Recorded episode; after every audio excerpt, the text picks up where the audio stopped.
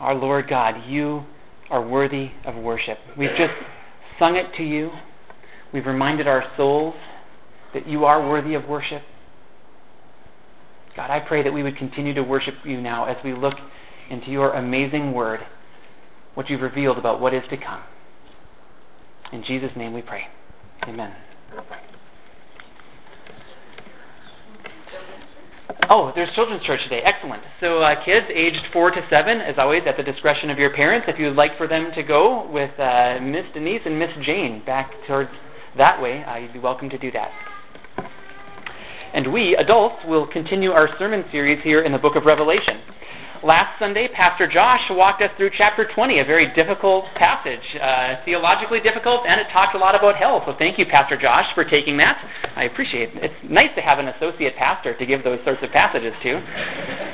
Today, we're going to see something much better. And, and I'm not saying that my sermon's going to be much better than Pastor Josh's, but. Uh, uh, I'm just saying that the topic today is a lot more positive. So uh, we're not, not going to do a Survivor here and vote one of us off the island, but uh, but we're in the home stretch here of Revelation. For the next four sermons, we're going to look into the last two chapters of the book of Revelation, and that's where we get to see about heaven and what heaven will be like for us. Now, when I say heaven, please understand, it's really the new heavens and the new earth, the holy city, the new Jerusalem. So I'm just going to shorthand that and call that all heaven uh, for the next four Sundays. But what we're going to look at is this place of perfection, the place that you will want to be, as opposed to the place that was eternal torment in the lake of fire that we read about last Sunday. You will want to be in heaven with God. Now, the descriptions of eternal life in these two chapters are amazing. They are well worth our time. And it's way better than the caricature out there. I bet if you were to go on the streets of Fergus Falls or anywhere and, and ask people about heaven, I bet a lot of people would think in their minds a picture of clouds and harps, right? In fact, I did a, a Google search for images of heaven this week, and I got a lot of cartoons about people on in heaven, uh, there was one guy who was trying to figure out how you stand on a cloud. He had kind of fallen through, and the other guy said, "You'll get the hang of it. Don't worry." Um, there was another guy. They were playing uh, the accordion, and, and one guy had this kind of strange look on his face, and he said, "Well, it's not so bad. In hell, they have to play the bagpipes." So. Um, I think a lot of people get caught up on this idea that heaven is just going to be clouds and harps forever. And, and there was one more of these uh, cartoons that I saw this week where there was one guy, he was listening to a, a harp and he kind of had a bummed look on his face and he said, I miss stress. Like, is that what heaven's going to be like? So boring that we wish that we could just get back on earth and deal with some of the, the mess here instead of just having, having to listen to harp music all eternity? Or is it better than that? And I, I think what you'll see in the next two chapters of Revelation is that it's way better than that. In fact, one of the things is that it's, it's not going to be clouds. Well, the description that we're going to see here of heaven is a city. So there's one thing at least that our forever home will be with God in a city. And by the way, one thing before we jump into this series God wants us to know these things. God has told us about heaven so that we would know them. I think sometimes maybe we get this sense about us like, oh, no, no, I don't, I don't need to think about heaven. I, I've got it good, good here. I'm sure it'll be good, but I just don't need to think of it. No, God has put heaven in the Bible so that we could know about it. And I think one of the reasons it's there is to give us hope. Hope is something that we, we cling to now, something we don't have yet, but that we wait for. And this hope of heaven should strengthen us for our time here. So that's really what I want us to get out of these next uh, four sermons is worship to God, but then also hope in what we have to come. And my sermon today, we're going to look at the first eight verses of chapter 21.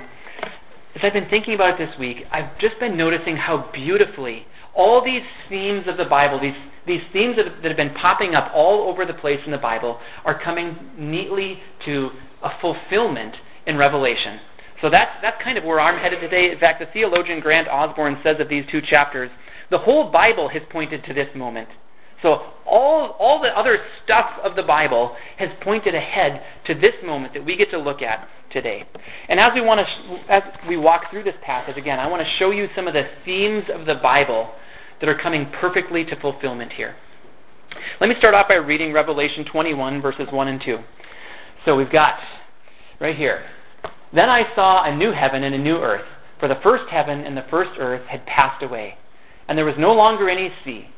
I saw the holy city, the New Jerusalem, coming down out of heaven from God, prepared as a bride, beautifully dressed for her husband. So, in these first two verses, we get a description of what the Apostle John saw. Remember, the book of Revelation is visions given to the Apostle John, and he wrote them down for us. And here he tells us what he saw. He saw a new heaven and a new earth, and there was no longer any sea. Back in chapter 20, we learned that, that earth and sky fled from the presence of God. Could you imagine that? Could you imagine being the Apostle John and seeing? I, I can kind of picture earth fleeing from the presence of God, but can you picture what it means for the sky to flee? So they had fled away, and now there is a new earth and a new heaven. And it says here that there was no longer any sea. And then in verse 2, it talks about this holy city, and it talks about how it was prepared as a bride, beautifully dressed for her husband. So here we have two metaphors we have bride and we have city. And both of those are relationship terms. And isn't it interesting that perhaps the, the very first thing that was broken when Adam and Eve sinned was relationship. Think about that. Relationship with God was hindered. They used to live in paradise with God. They had an unhindered relationship with God. And when they sinned, what did they do? They hid from God.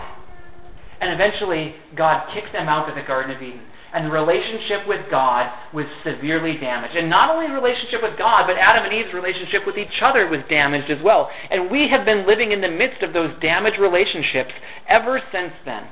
So here in Revelation 21, we see some restoration. We see the, the perfect place where we will live forever will be with God, and the relationship will be restored. First and foremost, our relationship with God, but then secondly, also our relationships with each other. And by the way, that's the number one thing I'm looking forward to in heaven is a perfect relationship with God, where my sin no longer gets in the way, and I get to see Him for who He is and live in the perfection of that.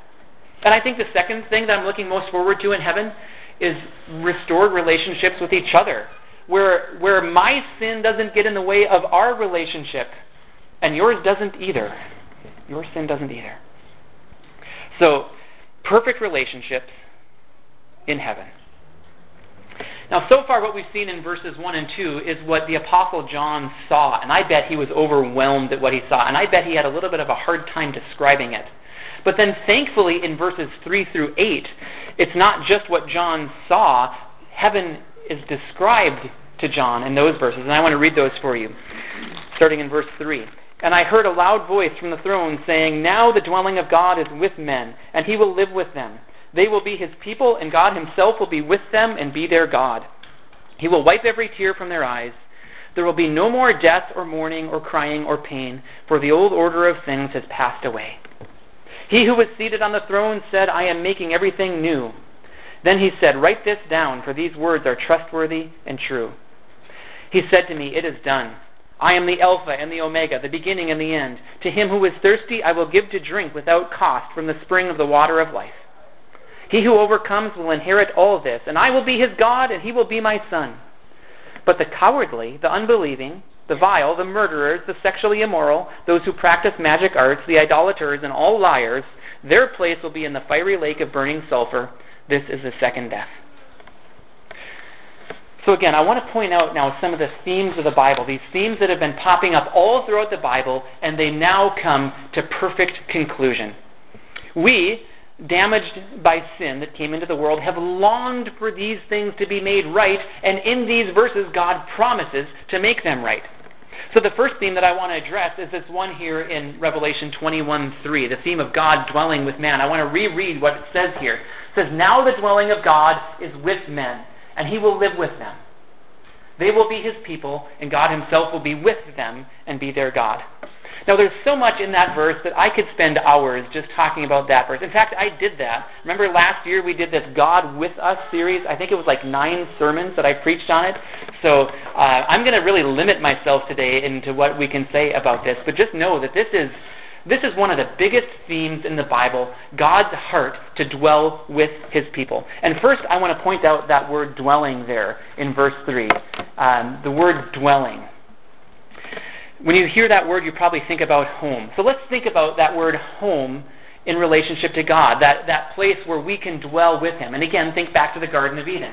So Adam and Eve had perfect, unhindered relationship with God. It was home to them in every way. Every need of theirs was taken care of. And don't forget that they had that perfect relationship with God. But we know what happened. They sinned, they were kicked out, that relationship with God was damaged. But as we move on through the pages of the Old Testament, we see God's heart's desire to restore. And one of the ways that we see that is that God brought about the tabernacle first and then the temple. And the word tabernacle, by the way, is the same word as the word for dwelling. So, have you ever noticed, as you've read through the Old Testament, that there's a whole lot in there about the tabernacle and the temple and how they should be built and what should go on there and what the people should do there? It's, I've heard it's the single largest subject in the Old Testament. But why? Have you ever asked yourself, why are so many pages of the Old Testament written about what the tabernacle and the temple are and what should happen there? Well, the answer simply is that those are the places that God chose to dwell with his people. In Exodus 25 22, God told Moses how to construct the tabernacle and its furnishings. And after he did that, after he told Moses how to do that, he told Moses that he, God, would meet with his people there. So isn't that amazing? This relationship that Adam and Eve had broken, now God was bringing about some restoration in the tabernacle, in this tent that they would bring along with them wherever they would go, and God would meet them there. And then very similar things could be said about the temple. The temple was just a, a, more permanent structure than that, that tent, than that tabernacle was, but the same concept was there, that God would meet with his people there. And then moving on uh, in Ezekiel 37, we see these verses where we hear about God's heart for the temple. And part of this is looking forward to, to future references about the temple, but he said there, I will put my sanctuary among them forever. My dwelling place will be with them. I will be their God, and they will be my people. Do you see the similarity between that verse and Revelation 21:3 that we just read? God's dwelling place with his people, God being their God, and they being his people. And then there's even more. As we move forward into the New Testament, we see a verse in John 1:14 where it talks about Jesus. It calls him the Word. It says, "The Word became flesh and made his dwelling among us." Um, perhaps you've heard a translation of this where it says, "The Word became flesh and tabernacled among us," because that's what was going on there. So it, in the Old Testament, the, the closest relationship they had with God was in the temple. But when Jesus came, something new happened, and Jesus offered us that, that close relationship with God if we know Him. And as the New Testament talks about it, then we can receive Jesus. And in John chapter 14, it talks about how God makes his home in us. And that's true even after Jesus uh, died and rose again and went to heaven because we now have the Holy Spirit living in us. So that's where we are up to September 18th, 2016. That God has desired to have this with relationship with his people, and we have it now in Jesus Christ and in the power of the Holy Spirit, yet we still live with the effects of sin in this world. So there's still a longing within us, and everyone has this. Every single human being has this longing for things to be made right. Who here knows that the world is not perfect? Raise your hand if you know that. Okay? And if you long for things to be better. Well, that's the very next stage. Again, right now we have a relationship with God through faith in Jesus Christ in our hearts, the Holy Spirit living in us. God lives with us. Yet we await for the final fulfillment of this with relationship, in Re- and it's shown to us in Revelation. And I want to put that Revelation 21:3 verse back up there now and just show you this. Again, now the dwelling of God is with men, and He will live with them. They will be His people, and God Himself will be with them and be their God. Three times in that verse, we see the word with. Uh, I did a study on this, and I, I found over 200 places in the Bible where God's heart's desire is shown and that He wants to be with His people. God has always wanted us. And one of the best ways, perhaps, to think about that is in one of the names of Jesus. Remember the name Emmanuel? In the Old Testament, there was a prophecy that talked about God being with his people. And in Matthew 123, we see that prophecy fulfilled. It says, The virgin will be with child and will give birth to a son, and they will call him Emmanuel, which means God with us. So that's what God is doing to restore this relationship that was broken in the Garden of Eden. God brought Jesus to us so that in a very real sense, Jesus walked around with us, but in a, in a very real sense as well, we can have a forever relationship with God. That is what our hearts have truly always longed for. We may have thought that our hearts would long for something else, for pleasure, for satisfaction, for whatever it might be, but what our hearts have truly longed for is a restoration of a, relationship with God where we live with Him face to face and we'll get to be with Him forever. And that is what God will bring about. Our sins are forgiven in Jesus and we are brought back into a with relationship with God. And again, I just want to put up Revelation 21:3 back up on the screen again. And I just sometimes I feel like as your pastor, one of the best things I can do is just put scripture up there and let you read it. So I want you all just in the quietness of your own seat there, read that verse. Uh, for those of you that can't read, I'll read it. now the dwelling of God is with men, and he will live with them. They will be his people, and God himself will be with them and be their God. God will restore. He will restore us into the relationship that we have always wanted with him. And that happens through Jesus Christ. I think the biggest blessing in the Bible is the blessing of God with us. It's a blessing that we, in a very real sense, do experience now, but it's also a blessing that awaits its final fulfillment in what we see here in Revelation 21. And God will bring it to come about. Perfect fulfillment. And as if that weren't enough, he goes on to tell us in verse 4 of another amazing blessing. It says, He will wipe every tear from their eyes. There will be no more death, or mourning, or crying, or pain, for the old order of things has passed away this is the part of the sermon now where I want to make you cry, okay? So, um, what's the worst thing that's ever happened to you? Think about that. I want, I want you each to come up with something from your life. Was it the death of a loved one? That's, that's one of the worst things that can happen. Is it an illness or an injury? Perhaps maybe it's even something that you're going through right now. Or was it a, a broken relationship? Perhaps a divorce or perhaps a, a strained relationship with someone where it just did not go the way that you wanted it to. We have all had to put up with a lot of junk in our lives, but please know this God has seen it, and He will perfectly take care of it. He has seen our pain and kept a record of our tears. He will comfort us. Our Abba Father will once and for all wipe away all of those tears. He loves you. And if you are in Christ, there is a promise that all of that will finally be comforted. Now, for those of you that are parents, you know that, that one of our jobs as parents is to comfort our kids. And I love being able to comfort our kids. That if one of them is crying, I love to be able to say, Here, come and sit down with me. I'll put my arm around you and just tell you it'll be okay. And I love those times when that works. And trust me, there are times when it doesn't work. We still live in a fallen world here.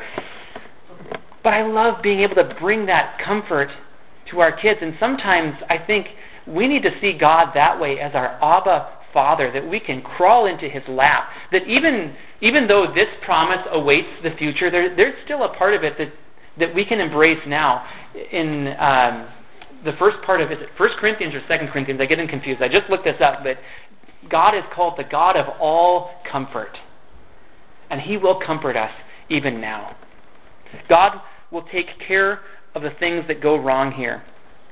And as part of what we see in Revelation 21:4, he will take care of death and mourning and crying and pain. Those things are part of the old order, or, or what we call now. But God will take care of those things because they will pass away, they will be no more.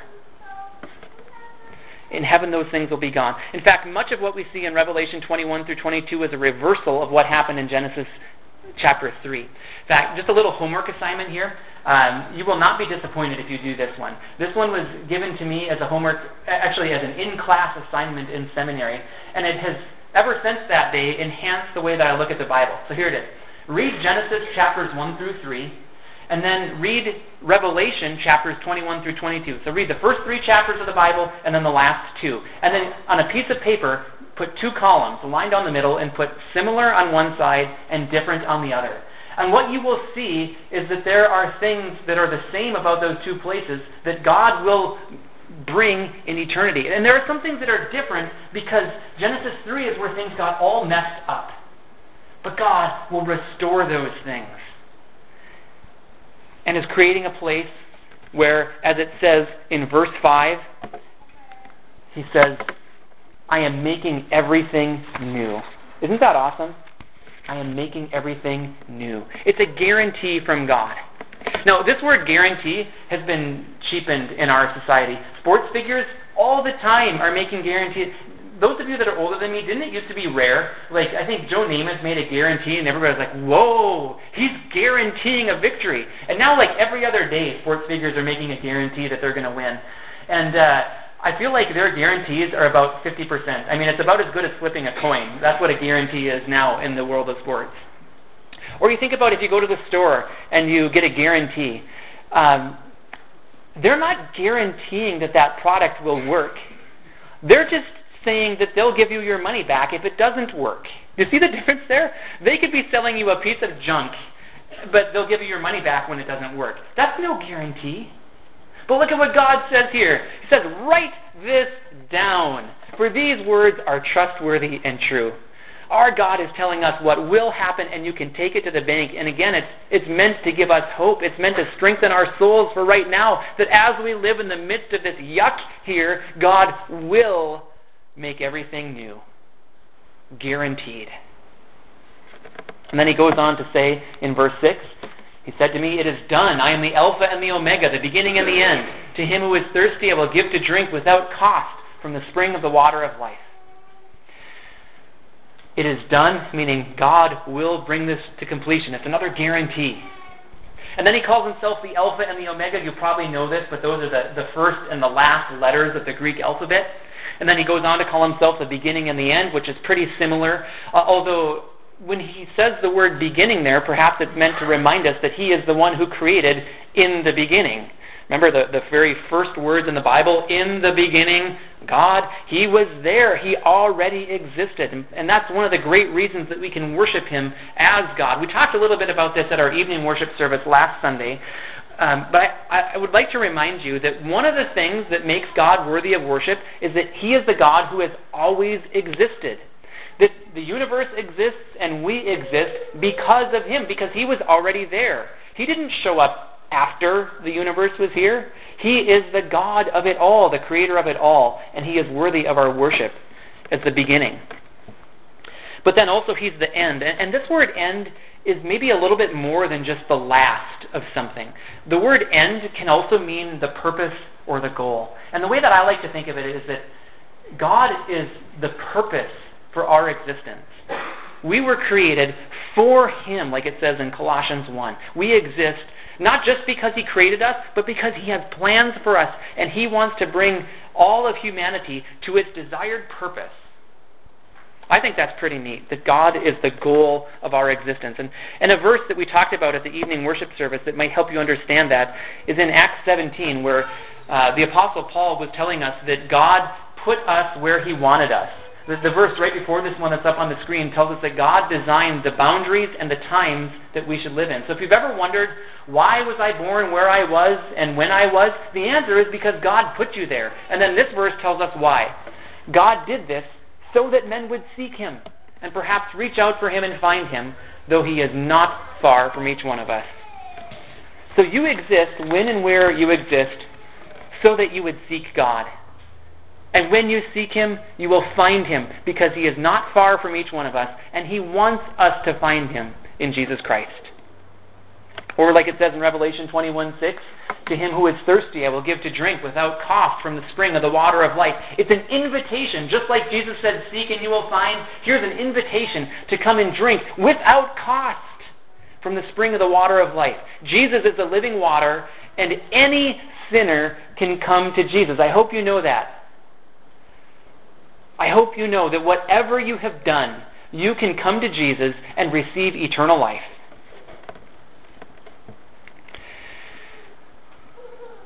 Let's move on to verse 7. It says, He who overcomes will inherit all this, and I will be his God, and he will be my son. That word overcomes, again, is the word that means victorious. We've seen it a lot in Revelation. We can only overcome in Christ.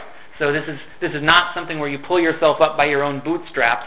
This is overcoming by faith in Jesus Christ. And then we get to inherit all of this. And this is another one of those themes that's been running all throughout the Bible, this theme of inheritance. Uh, we were talking about this in Sunday school, and um, I, I've mentioned in my sermons as well that some of the descriptions, some of the metaphors in the Bible are more feminine, like the bride of Christ. We are the bride of Christ, not just you women, but we men as well. It's a metaphor, okay? It doesn't have anything to do with us being male or female here. It just is a metaphor that we will live in a marriage type relationship with Christ. And then here, it's more masculine because in, in the day that the book of Revelation was written, inheritance was a male sort of a thing, that the, the father would pass his inheritance on to his sons, that it would be portioned out to his sons. Now, it's for you women as well, that you also will be included in this. It's just using that description of inheritance. And let's think about that language of inheritance a little bit. God has an inheritance for his son. So let's first of all think about the inheritance that God has for his son, Jesus Christ. What kind of eternal home do you think that God the Father is preparing for God the Son? Do you think that that would be a good place? When Jesus was here on earth, he was talking about wanting to go back to that inheritance, and the word that Jesus used to describe it was glory. So again, we have this caricature in our minds of harps and clouds and boringness. But Jesus' description of it, wanting to go back there, his description was glory. Or think of it this way Have you ever really wanted to give a good gift to one of your children? Every once in a while, you know, sometimes we parents, we miss it. Like, oh, I thought you would have liked that. I'm sorry, you didn't. But every once in a while, we get a good idea. And have you parents ever had the joy of giving one of those gifts to one of your children? Uh, I want to tell you about a gift that I gave to my son Josiah. He, he's at camp right now, but um, he was really getting into basketball, and I thought it would be fun to be able to, to take him to a Timberwolves game.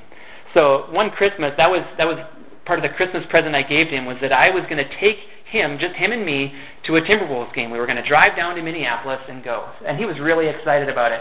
So the day that it came, it was uh, there was no school the next day, so we we knew we were going to stay up late. He was really excited about that we both put on our Andrew Wiggins T-shirts, and we we got in the car and we we started down the highway, and he was really excited. And as we got closer to Minneapolis, I told him that I had kind of picked out a special place for us to eat, a little place I like to call Taco Bell, and and he, he was he was pretty excited about that. Although it's really me that likes Taco Bell.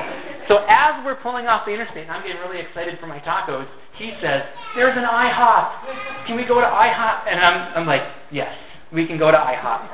So he loves pancakes. Uh, he, he's really good at making them, but I think what he really loves is eating them. So we went to IHOP, and I don't remember what I had, but I remember what he had. He had one of those where they give you five pancakes, and they also have the five syrups there. So you know what he did. He each pancake had its own syrup, and the rest of his meal was spent ranking the syrup in order of how much he liked. And he liked them all, but it was just really fun for him. And we hadn't even been to the game yet, and this was, all this fun stuff was happening. Then we get to the game, and that was fun. It came down, I think, to the last second to see who would, the Timberwolves lost, of course, um, but um, it was, still it was fun. And um, then on the drive home, you know, I had to stop for gas, and Josiah's like, "Can we get a snack?" Like, yeah, we can get a snack. So we got slushies for the drive home. And he got to stay up late, and I think he fell asleep at about midnight. But uh, I enjoyed giving that gift to my son. Now, do you think that our Heavenly Father is going to be worse at giving gifts than I am? I don't think so. In fact, Jesus told us, there's a verse in, in Matthew where Jesus said, um, I think I've got this here how much more will your Father in heaven give, give good gifts to those who ask him? You see, there is an inheritance for Jesus Christ, and amazingly, this is, a, this is truly mind boggling if you were to think of it. We get to share in the inheritance with Jesus Christ. Because we are adopted into the family of God, not as just the, uh, the wicked step daughter or stepson. We are adopted as children of God. Look at how it's said in Romans 8, verses 15 through 17. If I could, I think my clicker's not working here, so if I could get those on the screen. It says, You receive the spirit of sonship, or that's the word adoption. And by him we cry, Abba, Father. The Spirit Himself testifies with our spirit that we are God's children. Now, if we are children, then we are heirs. Heirs of God, and look at this. This is amazing. Co heirs with Christ. Co heirs with Christ. Again, the, the inheritance that God is preparing for His beloved Son, Jesus Christ, is an inheritance in which we get to share. Now, it does go on to say, if indeed we share in His sufferings, in order that we may also share in His glory. That word sufferings remind us that, that we go through stuff here, bad stuff. But God is preparing an inheritance that we will get to share with Jesus Christ. But not everyone will get to receive that inheritance because as we move on to verse 8 of our passage today, it says, But the cowardly, the unbelieving, the vile, the murderers, the sexually immoral, those who practice magic arts, the idolaters, and all liars, their place will be in the fiery lake of burning sulfur. This is the second death. This is the place you do not want to go. We learned in chapter 20 that this is the place reserved for Satan, and God will send the followers of Satan there as well. So, you don't want to be any of the things on this list. And if there's any of those things that are true of you, I would just like to remind you to repent of them. Okay, they should not be in your life. But I want to just point out two of those words. The first word I want to point out is the word unbelieving. That word means exactly what you think it means. It means those who don't believe in Jesus Christ. We're supposed to put our faith in Christ, give our whole heart, our whole life to Him. That's what it means to believe in Him. Some people don't live like that. They reject Jesus, and therefore they will not get, on, get in on the inheritance with him. But then that word cowardly in the first line there, I, I wondered this week, why does it start with the word cowardly? And, and thankfully, I was able to read some commentaries this week that helped me with it. A coward is somebody who does not live the way that he knows he should live because he's scared to. You think about whether that means you know that you should stick up for one of your friends, but you don't do it or you know what's right, but it's going to cost you something, so you don't do it. The cowardly are those people who know that God is the Creator, who know that we should seek God, and when we seek Him, we'll find Jesus. But the cowardly come up with some excuse not to. They think that maybe their life will be better if they just cower in the corner and try to just cling to whatever life they can get for themselves. See, it, in that sense, maybe you could say it takes a little bit of courage to believe in Jesus. The courage of knowing that my life will be better if I give my life to God instead of trying to hold on to it for myself. And at the end of this verse, we see the end result for those who have not put their faith in Jesus. Again, it's the fiery lake of burning sulfur. It's a stunning contrast to verse 4, where we see that there will be no more death in heaven. So it's two options either life or death. And God offers us life without cost. Any sinner, like I said before, can come to Jesus and can receive complete forgiveness. And if so, the second death will not touch them. But for those who reject Jesus, there will be eternal consequences. All throughout the Bible, God has been showing us this offer of life. Okay, again, so many of the themes in Revelation 21 are tying up the themes throughout the Bible. So I want to show you two places in the Bible, one in each testament, where we see an offer of life. The first one is in Deuteronomy 30, verse 19, where it says, This day I call heaven and earth as witnesses against you, that I have set before you life and death, blessings and curses. Now choose life. Basically, it's God saying, Why would you go into death? Why would anybody go into death when God is offering life? And then the New Testament, perhaps the most famous verse in the Bible. For God so loved the world that he gave his one and only Son, that whoever believes in him shall not perish but have eternal life. John 3:16, of course. I want to just point out the word whoever. The offer of life is for whoever would believe in Jesus, Whoever would put their trust in him, give their life to him, commit to follow him. Don't be among the cowardly or the unbelieving. So if there are any of you here who are just unsure whether you've ever given your life to Jesus, just do it now. Tell him that you don't want to live your life your own way. By faith, receive Jesus as Savior, as the one who forgives your sins, and give your life to Him to follow Him forever. He will rescue you from death. But then, for those who have already received Jesus, there are a couple of things that I want to close with today by way of application. You see, we're not in heaven yet. So much of what we've been talking about today tells us what will be true for us in heaven. But remember, it's there to give us hope now. So I think that it, as I close this sermon, I, I just want to remind you of a couple of things that I think can give us hope and can strengthen us as we wait for that time when our relationship with God will be perfect and face to face. So, two things. Application number one do life with God now. As I said earlier, the biggest blessing in the Bible is the blessing of God with us. And that is a blessing that we can live in even now. Yes, we await the perfect fulfillment of it in heaven, but even now we can have this with relationship with God in our hearts by faith in the power of the Holy Spirit as we walk with God. That is God's heart's desire for us. And I'd just like to say to you that if God feels distant from you, seek Him. You think about a human relationship. Have ever, ever had a friendship where you look at it like, oh boy, we're just not as close as we used to be? Well, do you know what you could do? You could pick up the phone and call.